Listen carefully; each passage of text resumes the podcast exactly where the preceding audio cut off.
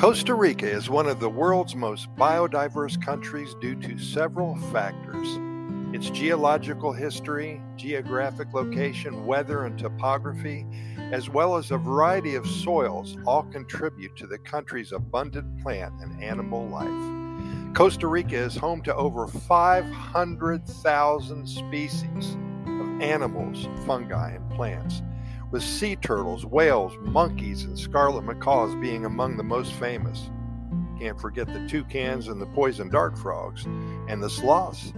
Moreover, the country's national biodiversity strategy has discovered and cataloged about 5,000 new species of animals and plants, most of which are insects, but with few with a few orchids and mushrooms and mollusks, fish and reptiles and birds included in the findings. Costa Rica's numerous national parks, wildlife reserves, and animal refuges, especially in its six different types of rainforest and 22 microclimates, provide nature lovers with an abundance of wildlife and hiking routes. Keep in mind that this country is the size of West Virginia. And I want you to do something right now before I tell you a poem somebody wrote a little poem about this story here, and I just wanted to share it with you. But first, go on a map of the United States and take a look at the state of West Virginia, and that is how big Costa Rica is. It's incredible. In Costa Rica, two expats did go to birdwatch. They wanted to see them flow. But alas, their camera was stolen, oh no, by a monkey who wanted to put on a show. The expats searched high and low for the camera, they had to go slow, but the monkey was nowhere to show, leaving them with nothing, not even a crow. They asked the locals, Have you seen a monkey with a camera in tow? But the answer they got was a simple said no. So they went back to their hotel feeling low and decided to enjoy the rest of their trip without a photo.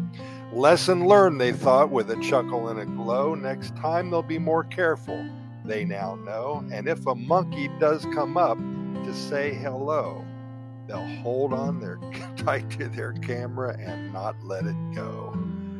Little Jimmy, nine years old, he sent that to us about two or three days ago, and I believe his mom wrote this little story about the Costa Rica being the most biodiverse country in the world due to several factors. So we thank them. It was a, a family tradition to write poetry and stories about their trip to Costa Rica.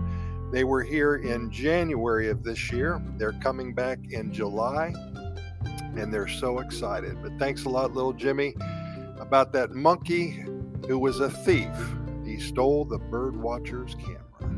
Hey, thanks for listening, everybody. We really appreciate it. Keep in mind that here at Costa Rica Pura Vida Lifestyle podcast series, we've recorded way over 3,100 episodes. You're welcome to listen to all of them if you'd like. They're very short, between two and seven minutes long. Also, we'd like to invite you to our website at Costa Rica Good News Report.com. We have links to our YouTube video channel to our over 3,100 podcast episodes and to our over 400 short stories and adventures and poems.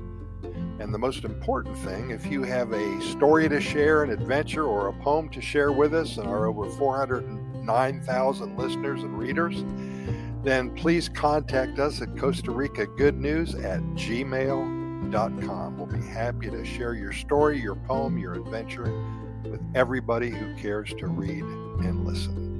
Hey, Pura Vida, thanks so much for listening today, and we're going to see you tomorrow, same time.